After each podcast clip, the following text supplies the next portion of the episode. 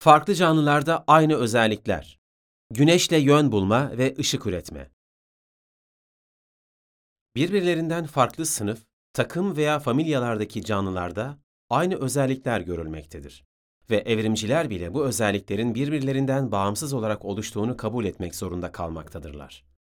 Oysa bu naturalist ateist evrimci anlayışı içinden çıkılması imkansız bir olasılık sorunuyla karşı karşıya getirmektedir. Buraya kadar örnek olarak görme, uçma ve sonar sistemi ele alınarak bu konu işlendi. Canlılardaki çeşitlilik bu çok önemli konu için binlerce örnek sunmaktadır. Bu kitabın planlanan hacminin boyutlarını bu konu çok aştığı için kısaca bir örnek daha vererek başka konuya geçeceğim. Birbirlerinden farklı canlıların güneşi veya yeryüzündeki manyetik alanı kullanarak çok uzun seyahatler etmeleri de öncekilere benzer örneklerdir.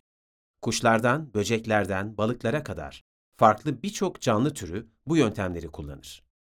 Güneşe bakarak yön bulan canlılar için birçok sorun vardır. Güneşin sürekli yer değiştirmesinden kapalı havalarda gözükmemesine kadar bu sorunlar değişir. Bazı göçmen kuşlar ve karınca türleri kapalı havalarda gökyüzünde mavi ışığın polarize olmasından faydalanarak güneşin yerini belirlerler. Oysa bizim böylesi bir yön bulma yöntemini keşfedebilmemiz elektromanyetik dalgaları keşfimizle mümkün olmuştur. Tesadüfen bir kez bile oluşması imkansız böyle bir özellik doğada birçok kez kendini gösterir. Matematiksel hesapta ufak bir yanılgı bile güneşin yer değiştirmesini ve ışığın polarize olmasını hesaplayarak yön bulmayı imkansız kılar. Yani böylesi bir özellik ancak tam olunca işe yarar ki, bu da bu özelliğin indirgenemez kompleks yapısını gösterir. Birincisi bu özellik tam olmadan hiçbir işe yaramayacağı için, doğal seleksiyonun devreye girdiği ve birikimli kompleksliğin oluşumunu sağladığı söylenemez. Doğal seleksiyon ancak işlevi olan yapılarla ilgili bir mekanizmadır.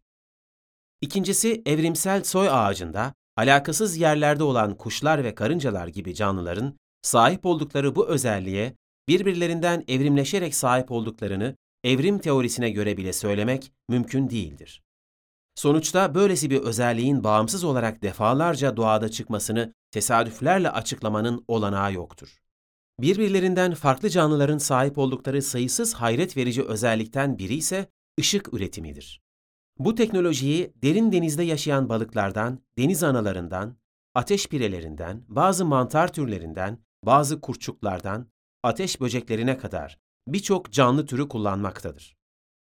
Evrimsel soy ağacında bu canlılar birbirleriyle alakasız yerlerde olduklarından evrim teorisine göre de bu canlılardaki ışık üretme özelliğinin birbirlerinden bağımsız olarak ortaya çıkmış olması gerekir. Bunun tesadüfen olması daha önceki örneklerde defalarca vurgulandığı gibi olasılık açısından imkansızdır. Özellikle denizlerde ışık üretme özelliğini birçok canlı kullanmaktadır. Fener balığı gibi bazı türler ışıklı uzantı şeklindeki uzuvlarıyla avlarını çekerken deniz ejderhaları kırmızı ışık yayarak avlanır. Işık üretimini canlılar eş çekmek, aydınlanma, avlanma, saldırganı korkutma gibi farklı amaçlar için kullanırlar. İnsanların bu özelliğiyle tanıdığı canlıların başında ateş böcekleri gelmektedir. Ateş böcekleri bir tür soğuk ışık üreterek ısı enerjisi şeklinde kayıp vermeden çok verimli bir tarzda bu işi gerçekleştirirler. Normal ampullerde enerjinin yüzde dördü ışığa dönüşür. Daha verimli floresanlarda ise bu oran yüzde ona ulaşır. Ateş böceklerinde ise bu oran çok daha yüksektir. Ateş böcekleri birçok kompleks kimyasal süreçle elde ettikleri bu özelliği çiftleşme dahil birçok işte kullanırlar. İnsanların elektriği uzun yılların bilimsel birikimi, araç gereçler ve bilinçle bulduklarını ve ürettiklerini düşünürsek birçok canlının doğuştan bu özelliğe sahip olmasındaki harikuladeliği daha iyi kavrayabiliriz. Yüzeysel bir bakışla bile çok harika olan bu özelliğin varlığını mümkün kılan mikro seviyelerdeki düzenlemeleri incelersek, karmaşıklığın ve ince düzenlemelerin zahiren gözükenin de üstünde olduğu anlaşılır. Böyle kompleks özelliklerin defalarca oluşumunun en iyi açıklaması tasarım deliliyle yapılmakta, naturalist ateist anlayış farklı canlılarda ortaya çıkan ortak özellikleri açıklamayı becerememektedir.